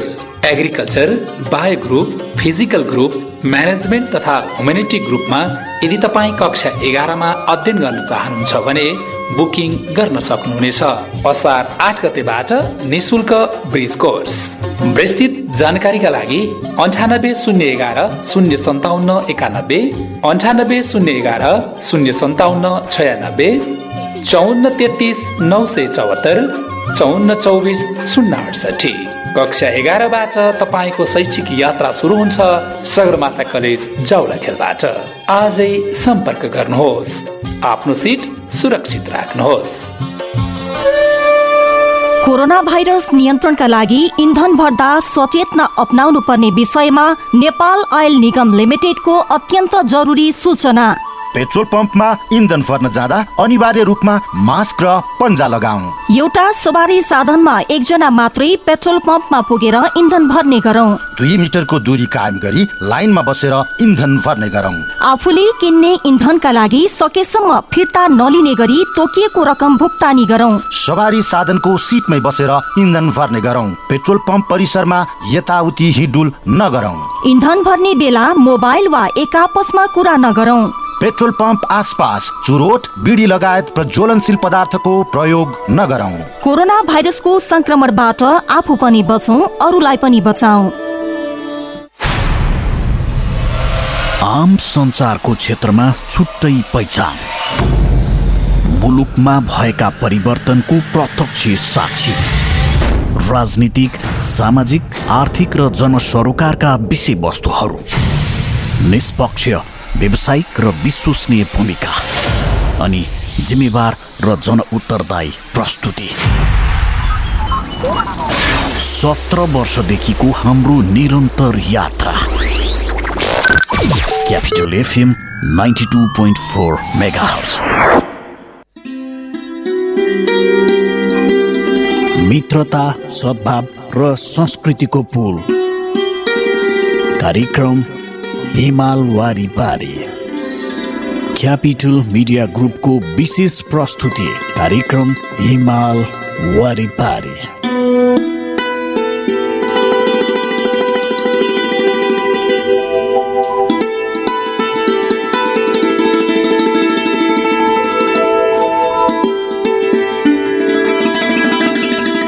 श्रोता यो व्यावसायिक विश्रामपछि यहाँलाई फेरि पनि स्वागत छ। तपाईँ सुन्दै हुनुहुन्छ कार्यक्रम हिमाल वारिपारी। यो कार्यक्रम तपाईँले काठमाडौँ र आसपासका जिल्लामा capital FM ninety two point four mega हर्चबाट सुनिरहनु भएको छ भने प्रदेश नम्बर एकमा radio Sarangi one one forty three megahertz Morang अनि गण्डकी प्रदेशबाट radio Sarangi ninety three point eight megahertz मार्फत सुनिरहनु भएको छ भने हाम्रा वेबसाइटहरू W W W dot CFM dot com र W W W dot radio Sarangi dot com मार्फत पनि संसारभर एकैपटक सुनिरहनु भएको छ। कार्यक्रम हिमाल वारिपारीमा छिमेकी मित्र राष्ट्र चीन र नेपाल बीचको मैत्रीपूर्ण सम्बन्धका विविध आयामहरूका बारेमा सामग्री प्रस्तुत गरिरहेका छौं। श्रोता हिमाल वारिपारीका हरेक श्रृङ्खलाहरूमा हामी नेपाल र चीन बीचको मैत्रीपूर्ण सम्बन्धका विविध आयामहरूलाई प्रस्तुत गर्दै आइरहेका छौँ र हामी कार्यक्रम हिमाल वारिपारीमा नेपाल र चीन बीचको मैत्रीपूर्ण सम्बन्ध र यी सम्बन्धलाई बढुवा दिनका लागि नेपाल र चीनमा भएका विविध गतिविधिहरू पनि हामी कार्यक्रममा प्रस्तुत गर्दै आइरहेका छौँ। अब पनि हामी एउटा रोचक जानकारी यहाँ प्रस्तुत गर्दैछौँ। यसलाई प्रस्तुत गर्दै हुनुहुन्छ साथी श्याम राणा मगर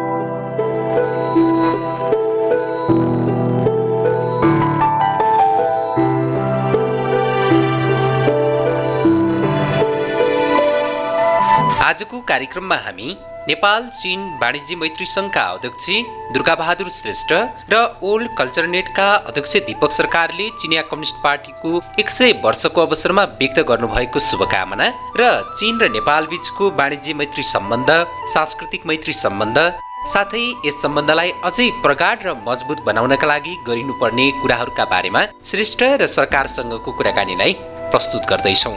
नेपाल चीन वाणिज्य मैत्री सङ्घका अध्यक्ष दुर्गाबहादुर श्रेष्ठले चिनिया कम्युनिस्ट पार्टी स्थापनाको एक सय वर्षको अवसरमा नेपाल र चीन बीचको सम्बन्ध अमर रहोस् भन्दै शुभकामना व्यक्त गर्नुभएको छ।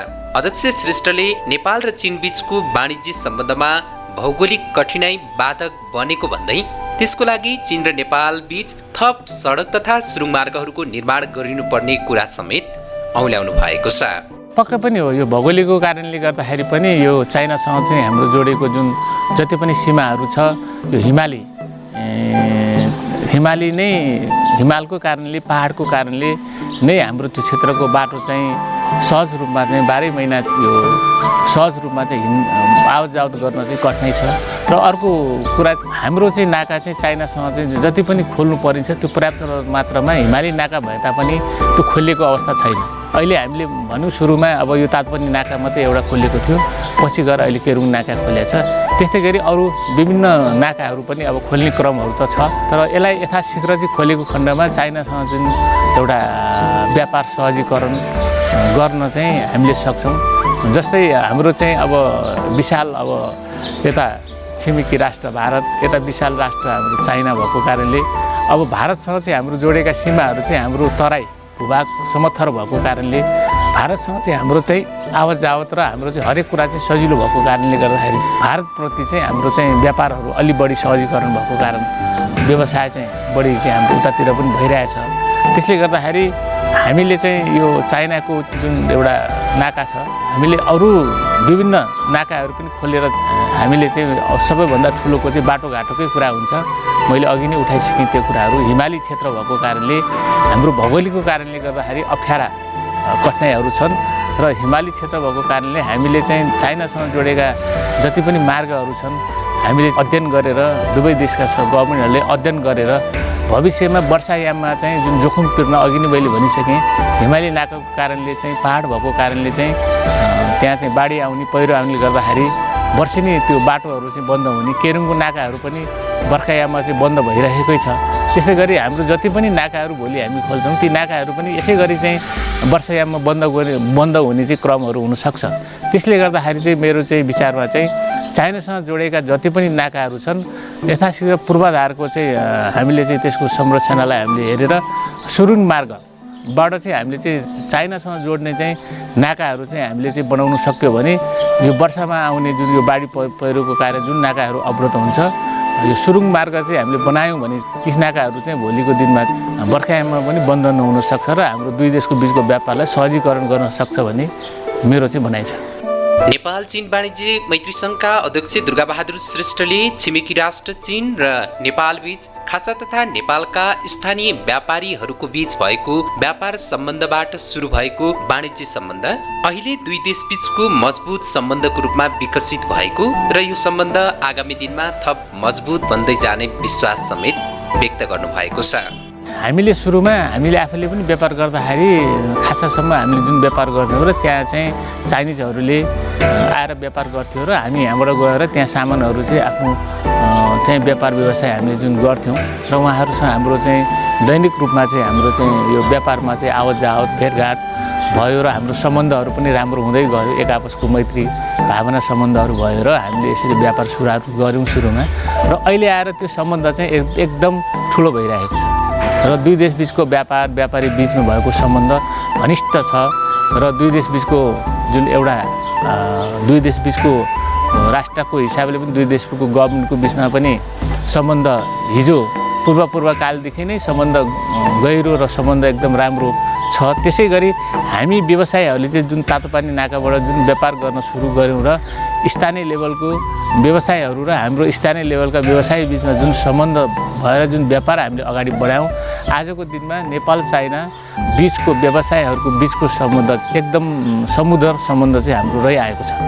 कम्युनिस्ट पार्टीको यो सयौँ वर्षमा जुन प्रवेश भएको छ सर्वप्रथम चाहिँ म सयौँ वर्षको उपलक्ष्यमा चाहिँ हार्दिक शुभ मङ्गलमय शुभकामना दिन चाहन्छु र जुन चाइना कम्युनिस्ट पार्टी सयौँ वर्ष प्रवेश भएको उसमा र त्यो बिचको नेपाल र चाइना बिचको सम्बन्ध विगतदेखि जुन एकदम घनिष्ठ र एकदम मजबुत ढङ्गले जुन अगाडि अहिलेसम्म चाहिँ बढिरहेको छ। आगामी दिनमा पनि अझ योभन्दा बलियो सम्बन्ध रहिरहोस् र दुई देश बिचको सम्बन्धलाई चाहिँ अमर रहोस् भन्न म चाहन्छु।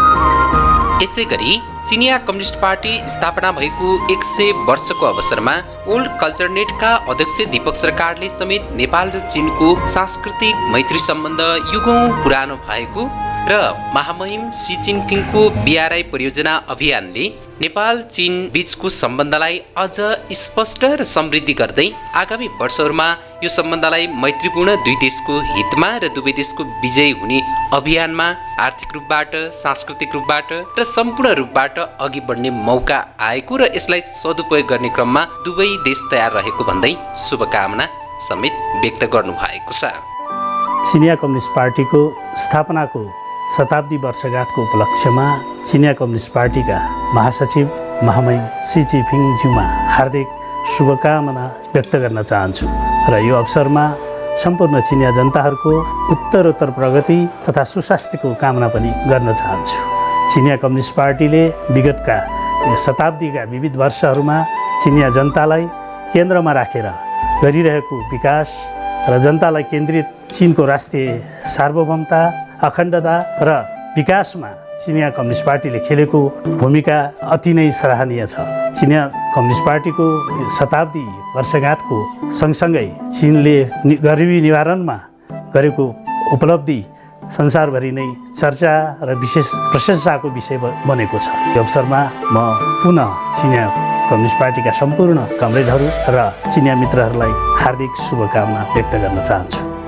नेपाल र चिनको सांस्कृतिक मैत्री सम्बन्ध युगौँ पुरानो छ यो सबैलाई थाहै छ र यी बितेका वर्षहरूमा चिना कम्युनिस्ट पार्टीको स्थापनापछि र नयाँ चिनको स्थापना पूर्व नेपालमा नेपाल चिन मैत्री सङ्घ र अरू जनस्तरका मैत्री सङ्घहरूको स्थापनाबाट चिन र नेपाल बिचको जनस्तरको सम्बन्ध सुरुवात भएको छ र यो क्रममा दुई देशको राजकीय स्तरमा पनि विविध आदान प्रदानका कार्यक्रमहरू सञ्चालन हुँदै आएको छ र जसले नेपाल चिनको मैत्री सम्बन्धलाई घनिष्ठ र एउटा असल छिमेकीको रूपमा संसार सामु प्रस्तुत गरेको छ। नेपालको आर्थिक विकासमा चिनको योगदान एउटा असल छिमेकीको भावनाले नेपालको आन्तरिक मामलामा हस्तक्षेप नगर्ने दूरदर्शी नीतिले र नेपाली जनताको माझमा चिनिया जनताको हार्दिकता पुर्याउने उद्देश्यले भए गरेका कामहरू यो वर्षका उपलब्धिहरू हुन्। सँगसँगै महामहिम सिजिफिङ ज्यूको बिआरआई परियोजना अभियानले पनि नेपाल चिन मैत्री सम्बन्धलाई अझ स्पष्ट र सुदृढ गर्दै आगामी वर्षहरूमा यो सम्बन्धलाई मैत्रीपूर्ण दुई देशको हितमा र दुवै पक्षको विजयी हुने अभियानमा आर्थिक रूपबाट सांस्कृतिक रूपबाट र सबै रूपबाट अघि बढ्ने मौका आउँदैछ। र यसलाई सदुपयोग गर्न दुवै देश तयार छ भन्ने मलाई लागेको छ।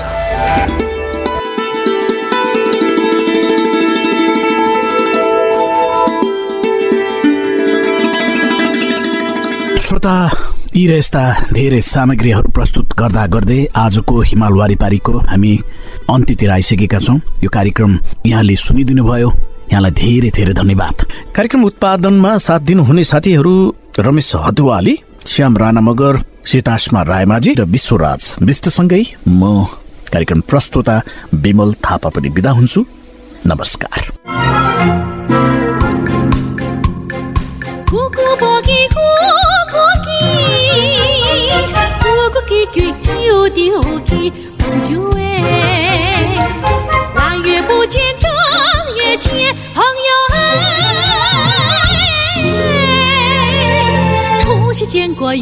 小姐，朋友哎。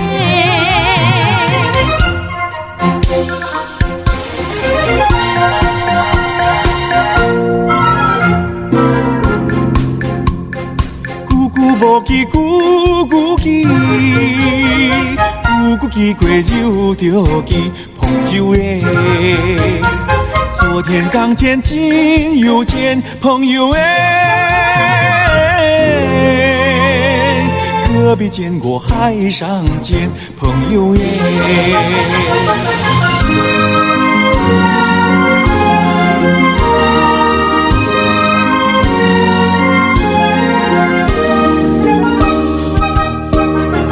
姑姑不给姑姑给，姑姑给归又丢给，秋季不见冬季见。见过四海间，哎，布谷鸟的布谷的，布谷的歌又叫起，秋季不见冬季见，不着见光。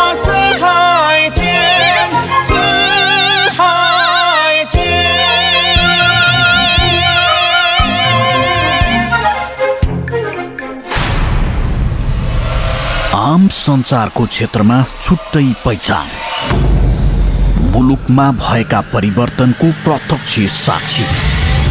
राजनीतिक सामाजिक आर्थिक र जनसरोकारका विषयवस्तुहरू। निष्पक्ष व्यावसायिक र विश्वसनीय भूमिका। अनि जिम्मेवार र जनउत्तरदायी प्रस्तुति। सत्र वर्षदेखिको हाम्रो निरन्तर यात्रा। Capital FM ninety two plastic cosmetic laser surgery र हेयर ट्रान्सप्लान्टको लागि नेपाल प्लास्टिक सर्जरी अस्पताल। उपलब्ध सेवाहरू आगोले पोलेको बिरामीको उपचार नयाँ तथा पुराना घाउको उपचार हात खुट्टा र अनुहारको जन्मजात समस्याहरू क्यान्सर सम्बन्धी प्लास्टिक सर्जरी छाला तथा यौन सम्बन्धी समस्याहरू।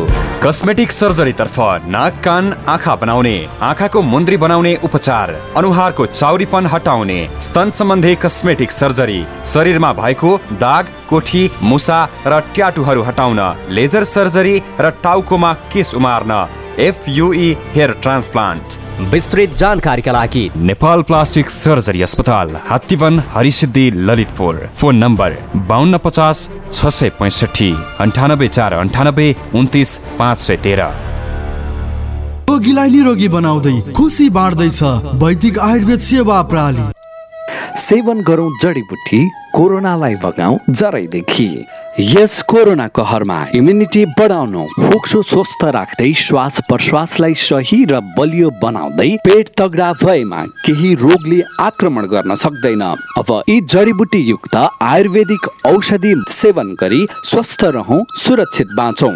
इम्युनिटीका लागि वैदिक गुडुची क्वाथ फोक्सो सुरक्षित राख्दै श्वास प्रश्वासलाई सही र बलियो बनाउनका लागि वैदिक कासकल्प चूर्ण वैदिक तुलसी चिया पाचन शक्तिका लागि वैदिक दीर्घायु चूर्ण यी जडीबुटी युक्त आयुर्वेदिक औषधिको नियमित रूपमा सेवन गरौँ स्वस्थ रहौँ सुरक्षित बाँचौँ। वैदिक आयुर्वेद सेवा प्रणाली काठमाडौँ किर्तिपुर टाङ्ला चोक फोन शून्य एक चार तेत्तिस अठार अन्ठानब्बे। मोबाइल अन्ठानब्बे पाँच बाह्र चालिस नौ सय चौतिस। नमस्कार अहिले रातिको नौ बजेको छ। अब सुन्नुहोस् जीवन तन्डुकारबाट समाचार। पोखरामा हिजो सम्पन्न मा एक खेलाडी लडेर भएका छन्। प्रतिस्पर्धात्मक उक्त खेलमा खेलाडीले खेलाडीलाई गरेका थिए। रुकावट भए त असर पर्छ नै तर सर्वोत्तम सिमेन्टसँग छ। विद्युत उत्पादन गर्ने आफ्नै प्रविधि जसले विद्युतको रुकावट हुँदा पनि निरन्तर रूपमा बाँड्छ। सिमेन्टको हरेक कणमा एकै नाशको गुणस्तर र बनाउँछ निर्माण अझ बलियो। सर्वोत्तम सिमेन्ट सर्वोत्तम मजबुती। के तपाईँमा तीन दिनदेखि सय डिग्री भन्दा बढी ज्वरो रुगा खोकी श्वास प्रश्वास पखाला लाग्ने टाउको र शरीर दुख्ने मध्ये कुनै एक वा एक भन्दा बढी लक्षण देखिएको छ? त्यस्तो लक्षण कोभिड नाइन्टिनको निमोनिया हुन सक्छ। त्यस्तो लक्षण देखिएमा चिकित्सक वा स्वास्थ्य कर्मीको परामर्शमा जाउँ चिकित्सक वा स्वास्थ्य कर्मीको परामर्शमा मात्रै उपचार विधि अवलम्बन गरौँ। कोभिड उन्नाइसबाट आफू आफ्नो परिवार र समुदायलाई बचाउन अनिवार्य मास्क प्रयोग गरौँ। सामाजिक दूरी पूर्ण रूपमा पालना गरौँ धेरैजना भेला हुने ठाउँमा आफू नजाउँ र अरूलाई पनि नजान प्रोत्साहित गरौँ। मिची मिची साबुन पानीले एक मिनटसम्म हात धौँ आफ्नो अमूल्य जीवन डर त्रास र चिन्तामा होइन सावधानी अपनाएर आफू बचौँ र अरूलाई रोग सार्नबाट बचाउँ। प्रदेश सरकार आन्तरिक मामिला तथा कानुन मन्त्रालय संचार रजिस्ट्रारको कार्यालय बागमती प्रदेश। सानो होस् या उचाइ चुम्ने कदम। परिस्थिति जस्तो सुकै होस् हाम्रो साथ रहन्छ हरदम। साना व्यवसायदेखि ठुला उद्यमीसम्मलाई अवसर। नेपाल ब्याङ्क लिमिटेड प्रस्तुत गर्दछ ब्याङ्किङ क्षेत्रकै सर्वाधिक सस्तो ब्याज दरमा व्यवसाय कर्जा योजना मात्र छ दशमलव नौ नौ प्रतिशत ब्याज दरमा थप जानकारीका लागि नजिकको शाखामा गई आजै सम्पर्क गरौँ। नेपाल ब्याङ्क लिमिटेड नेपालको पहिलो ब्याङ्क। आम सञ्चारको क्षेत्रमा छुट्टै पहिचान। मुलुकमा भएका परिवर्तनको प्रत्यक्ष साक्षी। राजनीतिक सामाजिक आर्थिक र जनसरोकारका विषयवस्तुहरू। निष्पक्ष व्यावसायिक र विश्वसनीय भूमिका। अनि जिम्मेवार र जनउत्तरदायी प्रस्तुति। सत्र वर्षदेखिको हाम्रो निरन्तर यात्रा। Capital FM ninety two point four mega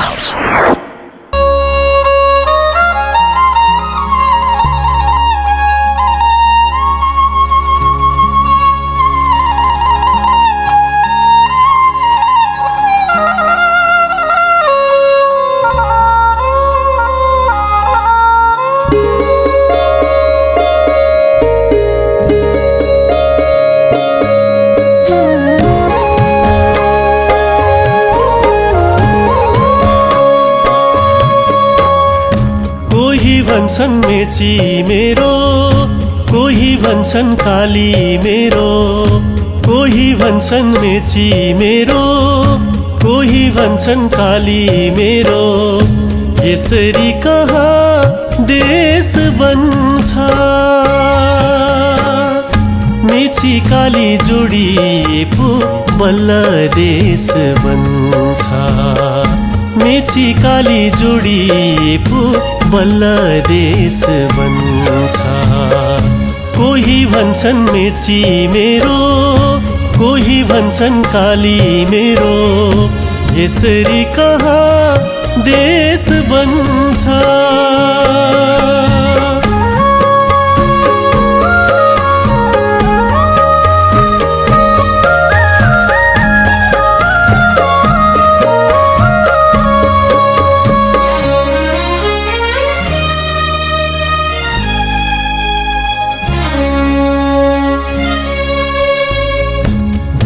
क्षेत्री वैश्य शूद्र पुरानो विभाजन। साना ठुला छैनौ कोही यो माटोका सन्तान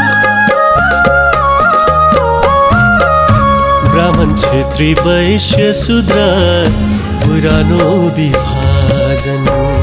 साना ठुला छैनौ कोही यो माटोका सन्तान दाजुभाइ दिदी बहिनी जात जाति लडे। फुल कहाँ फुल्छ फेरि फुलबारी नै लडे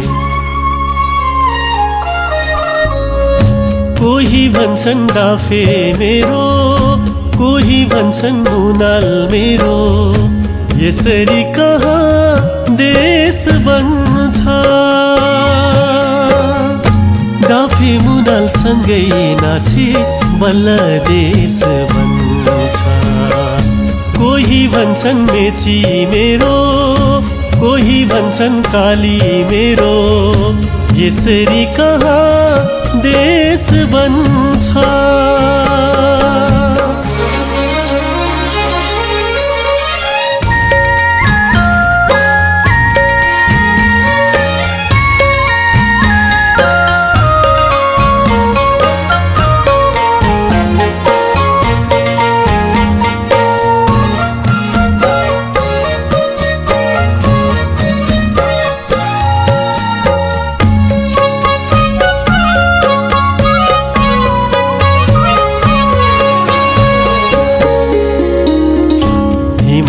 हेरी खुलोस् सधैँ तराईका आँखा। तराई पनि पुगोस् पहाड अनि भिर पाखा। हिमाल हेरी खुलोस् सधैँ तराईका आँखा। तराई पनि पुगोस् पहाड अनि भिर पाखा। कर्म गर्न सकौँ यस्तो संसारले चिनोस्। नेपालीको एकतामा देशमाथि उठोस्। कोही भन्छन् हिमाल मेरो कोही पहाड तराई मेरो। यसरी कहाँ देश बन्छ तराई जोडिए पो बल्ल देश बन्छ। कोही भन्छन् बेची मेरो कोही भन्छन् काली मेरो। यसरी कहाँ देश बन्छ?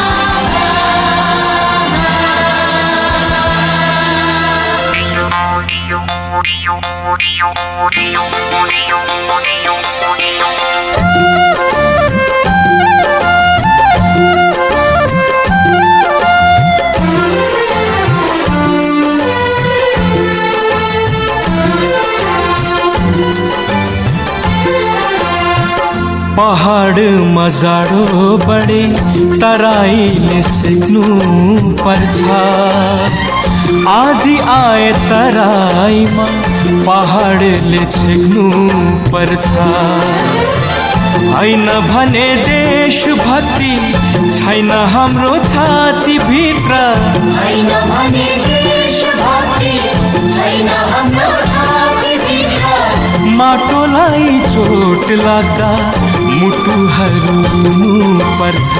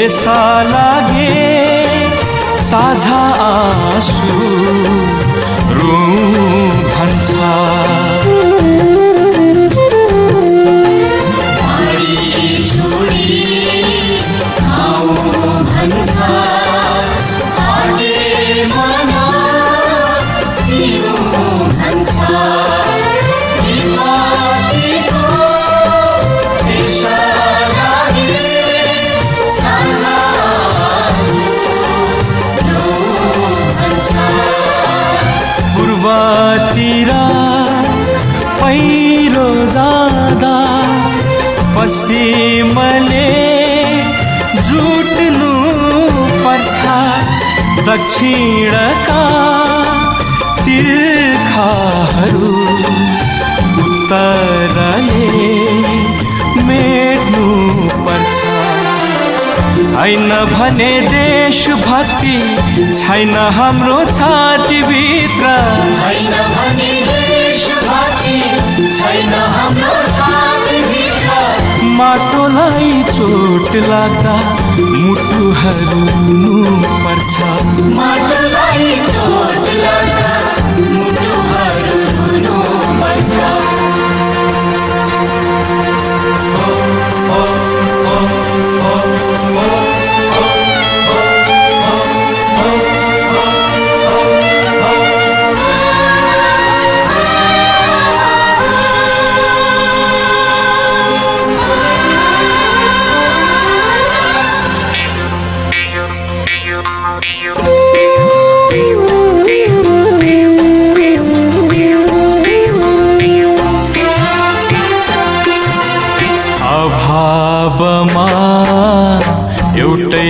छाता दुईटाले ओडु भन्छ।